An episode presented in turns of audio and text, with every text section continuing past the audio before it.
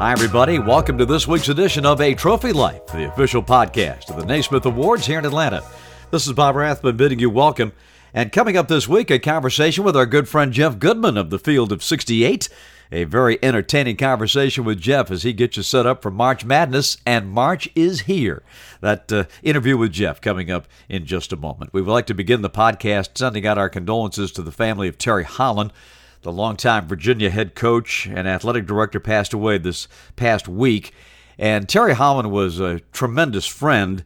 Uh, I got to know Terry quite well as he was my broadcast partner on Raycom games for the ACC. But prior to that, of course, you all got to know him as one of the legendary coaches in college basketball. His time at Virginia was outstanding with Ralph Sampson. He coached our Jersey Mike's Naismith Men's Player of the Year to three consecutive Naismith trophies. And Coach Holland had such a great career. He began as an assistant coach under Lefty Driesell at Davidson and later succeeded Lefty as the head man in Davidson. Went to UVA and carved out a marvelous career there, not only as head coach but also athletic director, and moved later to East Carolina as AD. A great gentleman, a great mentor, and a tremendous coach, and we will miss him dearly. On the court, the UCLA Bruins defeated Colorado in Boulder on Sunday, and in so doing, clinched the Pac 12 regular season championship. Now, keep your eye on the Bruins. They will play host to Arizona State on Thursday night. And UCLA has won 23 consecutive games at Pauley Pavilion, and that is the longest active home court winning streak in the nation. Speaking of winning at home, Jon Scheyer has done something that no coach in ACC history has ever done. In his first season as the head coach of the Duke Blue Devils, Jon Scheyer guided Duke to an undefeated season at Cameron Indoor Stadium. This is the first time an ACC coach has done that in his first season at the helm. Now, Duke has won five in a row and looking pretty good. They finished their regular season at Carolina in the traditional Ender in Chapel Hill. That's coming up this weekend, of course, and then it's on to the ACC tournament. But the big game in the ACC is in Coral Gables on Saturday night when number 25 Pitt has a chance to wrap up the ACC regular season title. Jeff Capel has done an incredible job turning that Pitt program around. They have won 20 of their last 25 games. Now, before they get to Miami, they have to go to Notre Dame and win to set up the big game with the Canes. But Pitt is back in the national rankings at number 25 for the first time since January 11th of 2016. And we'll keep an eye on Pitt this week as they close on the road. But what a job that Jeff Capel has done turning that Pitt Panther program around. Dawn Staley's South Carolina women, number one, of course, uh, with a bullet. Uh, they are untouchable, it seems, at 29 and 0, the top seed in the SEC women's tournament that gets underway. South Carolina will start play in that tournament on Friday. And did you see the end of the Iowa and Indiana game last weekend in Iowa City? Caitlin Clark hit a three at the buzzer as Iowa won that game 86 to 85 and Clark was unbelievable had 34 points nine rebounds, and nine assists in that game. It was a topsy turvy week for the women. 15 ranked teams lost last week. But it just sets up more of what we love March Madness, and the craziness is about to get underway. We'll talk about it with Jeff Goodman as we continue on the Naismith podcast in just a moment. After this, from Jersey Mike's. Did you know Jersey Mike's subs freshly slices the meat right in front of you? It's a Jersey Mike's thing. And did you know I, Danny DeVito, invented the unicycle? The first statement about fresh slicing at Jersey Mike's is true, while the second statement about the unicycle cannot be accurate because Mr. DeVito wasn't alive in 1870. I also invented the time machine. I don't have the energy necessary, therefore I make no further comment. Uh, checkmate. Why did I become a fast talking legal voice? Sliced right in front of you. It's a Jersey Mike's thing, a sub above. Always a pleasure to catch up with Jeff Goodman, and he is everywhere these days. Uh, if you're not a subscriber to the Field of 68, catching up with Jeff and his crew on the podcast on SiriusXM Radio, shame on you because it is a daily happening. The up to date news on social media and online, it's just fantastic. And he's such a good friend of the Naismith Awards. We're thrilled to have him on to talk hoop as we come down the stretch. Jeff Goodman, how are you, sir? Bob, always good to be on with you. I know this is a, a little bit later than we usually do it, but uh, the, the good thing is, you know what? I got about five weeks left, and uh, and then uh, you know the, then I can turn my attention fully to NBA. So that'll be good. But uh, but yeah, it's been a, an interesting season. You know, very. We say it's it's it's been wide open the last few years. This is probably uh, the most wide open it's ever been because of the transfer portal and NIL, the movement, the extra COVID year. It's been crazy. I mean, you look at the blue bloods that are that are struggling, right? Kentucky, Carolina, Duke hasn't been great. A lot of the blue bloods have struggled this year, and again, I think a lot of it is, is due to the portal. Based on what they've done, though, in the past couple of weeks, do you see Duke and Kentucky making a late run to this thing? Why not? I mean, there's no great team. There's no great. Purdue was the best team most of the year, or a lot of the year, and they've they've really struggled lately. And they've got freshman guards, and sure we'll talk about Zach Edey here in a minute. He's been awesome, but he needs help. Alabama is going through their share of issues off the court that I'm not sure I trust.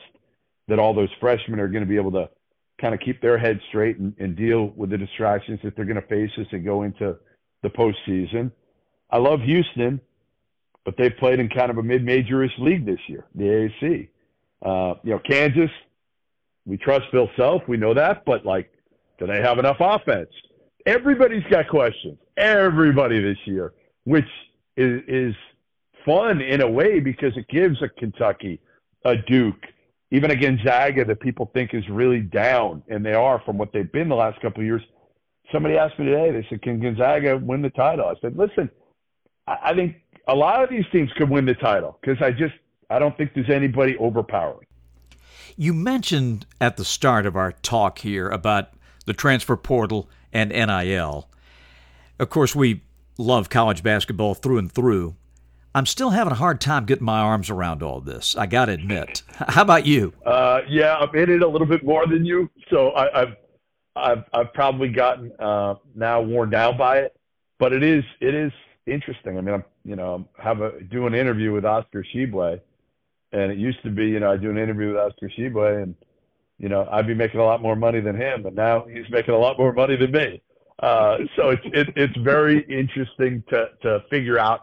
And you know some of these kids have handled it better than others, right? Um, some are doing their own podcasts. Hunter Dickinson at Michigan doing a podcast with Barstool. Um, you know, I'm waiting for the day, Bob, that a kid's going to get onto the podium post game, and the SID is going to ask him to get up there, and he's going to say, "All right, well, how much you you paying me?" Or take his endorsed soft drink and put it on the podium. No, it's going to get there. It's just a matter of, of, when, right? Well, let's talk about our awards. Uh, you mentioned Zach Edey. Let's first talk about the Jersey Mike's Naismith Men's Player of the Year. Zach's been the pole position holder all season. Uh, what's your crystal ball look like for your top five? Yeah, it's, it, I mean, Zach Edey's been number one really most of the season. I mean, it's been crazy. You know, go in with the defending National Player of the Year, uh, Oscar Tshiebwe, and, and he's been good, but he came out of the gate slow because, you know, he was hurt with a knee injury a little bit, and just they haven't been great. Uh, so I, I would say, and, and Zach Edey's story, for those who don't know, is is absolutely amazing. I mean, this kid's only been playing basketball for less than six years. He was a baseball player. I wrote the story earlier this season. Hockey player, growing up in Canada, thought he was going to be a, a first baseman or a pitcher, and then uh, you know all of a sudden somebody spots him uh, just kind of messing around playing hoop, and next thing you know, he's down at IMG Academy in Florida, goes to Purdue, was thinking about redshirting. Matt Haarms uh, transfers, Painter plays him, and three years later now he's the best player in the country. Uh, so Edey, clearly number one. Trayce Jackson Davis from Indiana made up a lot of ground. He really has. He, he's been every bit as good as Zach in Big Ten play. He just wasn't as good as Zach uh, in in the non-conference. But Trayce has been awesome.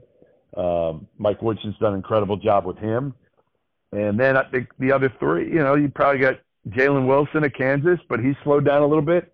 Brandon Miller at Alabama, he's been great, but he's got some uh, off-court issues that have plagued him lately. Um, Drew Timme's been good again at Gonzaga. Tubelis has been good. At, I would say the two locks are Zach Edey and Trayce Jackson Davis. Those are the two. Ab- you have to have them. Everybody's going to have them on their first team All American. Everybody. after that, it, it gets a little bit dicey with Jalen Wilson. Probably I'd have on there Timme, Brandon Miller. Those are three guys that, that I would that I would certainly uh, and Tubelis. Those those would be the the four. I might choose three of those. Does the fact that IU beat Purdue twice factor into your voting concerns? It's not going to put Trayce ahead of Edey. It's not going to because Purdue is going to win the league. So I know they beat him twice, and, and but I, I still think Zach Edey has been so consistently good all year long. He has not had a bad night. Let me. You mentioned Tshiebwe, and it, his second half in the first Georgia game, and since that time when Kentucky roared back to win that game, and since that point, Tshiebwe's gone crazy. And of course, it's coincided with Kentucky playing great basketball. But, you know, where's that been all year? I mean, he is a phenomenal talent, and we just kept waiting. And I know the injury concerns, et cetera, et cetera. But boy, he has flat out turned it on, Jeff. How that team was constructed didn't help him. You know, they were playing Sahvir Wheeler early, who you know started his career at mm-hmm. Georgia, kind of a non shooting point guard, and Jacob Toppin at the four, kind of a non shooting four man. So you're putting three guys out there that really don't shoot it well. So you're you're making it very difficult for Oscar. He doesn't have enough room to operate. Everybody's packing in on him. Again, he's not healthy. He missed a good portion of the preseason. So I, I think it just took him time. And then they started playing the shooters a little bit more. CJ Frederick and Antonio Reeves. Frederick's hurt now, but um, that that's the spacing was better. You know, you can't play three guys in, in 2023 in any level of basketball together that can't shoot. You just can't do it. Let's switch to the uh, Werner Ladder Naismith Men's Coach of the Year. And first, I wanted to just ask you, Jeff, philosophically, how do you view voting for a National Coach of the Year? So I traditionally, almost always, pick somebody that overachieves. You know, you could pick Kelvin Sampson, and, and I'm I'm okay with it. I'm okay with it. You know, everybody picked Houston in the top three, five in the preseason, and they're number one right now. So I have no problem if you want to do that. I just tend to give somebody credit for something that we did not expect. That that that's more fun for me, you know. So if you look at my list, that's all it is. It's littered with guys that you just that are having unbelievable years that that weren't expected to be up there. And so, what's your list look like? Shaka Smart, number one. They were picked ninth in the Big East at Marquette. Shaka's done an incredible job. He's finally found a home. And and here's a crazy stat. Shaka Smart is likely going to win his first conference title. Never won one at VCU. Obviously, never won one. Struggled a lot at, at Texas. Uh, they're going to win the Big East. You know, a Big East that, you know, we thought Creighton was going to dominate. Xavier was really good early. Creighton, I mean, uh, uh, UConn came out of the gate strong, and they were number one, I think, at one point. So Marquette, he's done a great job. To me, I'd have him at number one today. I'd probably have Matt Painter still up there. I know they've struggled, but they weren't my preseason top 25. He's done a great job with them. Jerome mm-hmm. Tang at Kansas State. They're picked down the bottom of the Big 12, and they're a lock for the NCAA tournament. They're 22 and seven right now. He's done a great job. Rodney Terry, who's taken over after Chris Beard was fired at Texas, and got Texas to where they're they have a chance. They're not going to win the Big 12 regular season title, but they're right there, and they play Kansas in the final game. They're right there. And then you got to have one mid-major guy. And I went down to Boca Raton recently and saw Dusty May at FAU. They're they're going to be the only team from a one bid league that's really going to get an automatic bid. I think Charleston's close, but I don't know if they're going to get it. So even if FAU doesn't win the Conference USA tournament, I think they're going to get in as a, as as a at large. Uh, and Dusty, that job is tough. Other than the fact that you're right by the beach, which is awesome, their their facilities are not good. Their resources are not good. Uh, I have one guy tell me he coached there about 20 years ago, and he said, "I went there recently. It was like going back into a time warp. Nothing had changed. Nothing had changed. Zero." But stories like that are what make college basketball. Yes. You know, they these players, coaches, these teams come out of nowhere. You never, you know, it's like Ja Morant back in the day and all this stuff. Not that Murray doesn't have a great history and tradition, but you know what I'm saying. Uh, it just they just come out of nowhere. And it may have been on Field of 68 or either written or in a podcast or something, but Shaka was saying he would have never left VCU had the AD not changed. And Yeah. think what his life would have been like if he'd still be in Richmond. Yep. No, that was his guy, and he left, and that was the one who hired him. Um, yeah, from a thing called Villa Seven, uh, hired him, and then the AD went to Minnesota and was fired fairly shortly thereafter. Jeff Goodman, this is great. Uh, this is your time of year, buddy. We're not going to talk any Hawks. I'm, I'm you know, Now we'll we'll save that for the playoffs. all right, we we got to do it because uh, hey, there's a lot going on your way. There's a lot Yes, going on your way right now. But you know, speaking of college coaches who have made it to the pros, the Hawks today announced Quin Snyder as their new head coach. And you think about his days at Missouri, and I remember after his second year at Missouri, Wake Forest had an opening, and they were talking to Quinn pretty seriously, and it was like, could he come back to the ACC and go against Coach K? I'll have to ask him about that. Yeah, Quinn's Quinn's. Somebody should write a book about Quinn's career. What a story, huh? Amazing. I mean, right? Didn't he have to coach in, in Russia? Didn't he Yeah. go to like right? Yeah, he was in the G League. You know, he was down at Austin. Um, yeah, he went to Cheska Moscow. Um, Amazing. moved around, Amazing. got a chance with. It'd be a great Yeah. book because yeah, he's kind of, and again, done a great job. I hope he does a good job there in Atlanta. I I, I really like the I like the players down there a lot. Um, with the Hawks, you know, I, I was upset that they traded Kevin Huerter, one of my favorite kids. I know, mine too. awesome, awesome kid, right? Like one of one of the best, and is really thriving over there in in Sacramento now. So good, good for him. You know, good good to see that. And um, but yeah, Sadiq Bey, DeAndre Hunter, one of the best, one of the best, one of the most underrated players. Period, because he just does everything. Well, Jeff, thank you. And I uh, really, uh, getting the Field of 68 daily is a joy to, to listen to the podcast and hear you on Sirius XM. And your podcast in Boston with Bob Ryan and, and Gary Tanguay is great. So we thank you. And uh, we really do appreciate you stopping by. No, thanks for having me, Bob. Appreciate it, and uh, be well. We'll talk soon.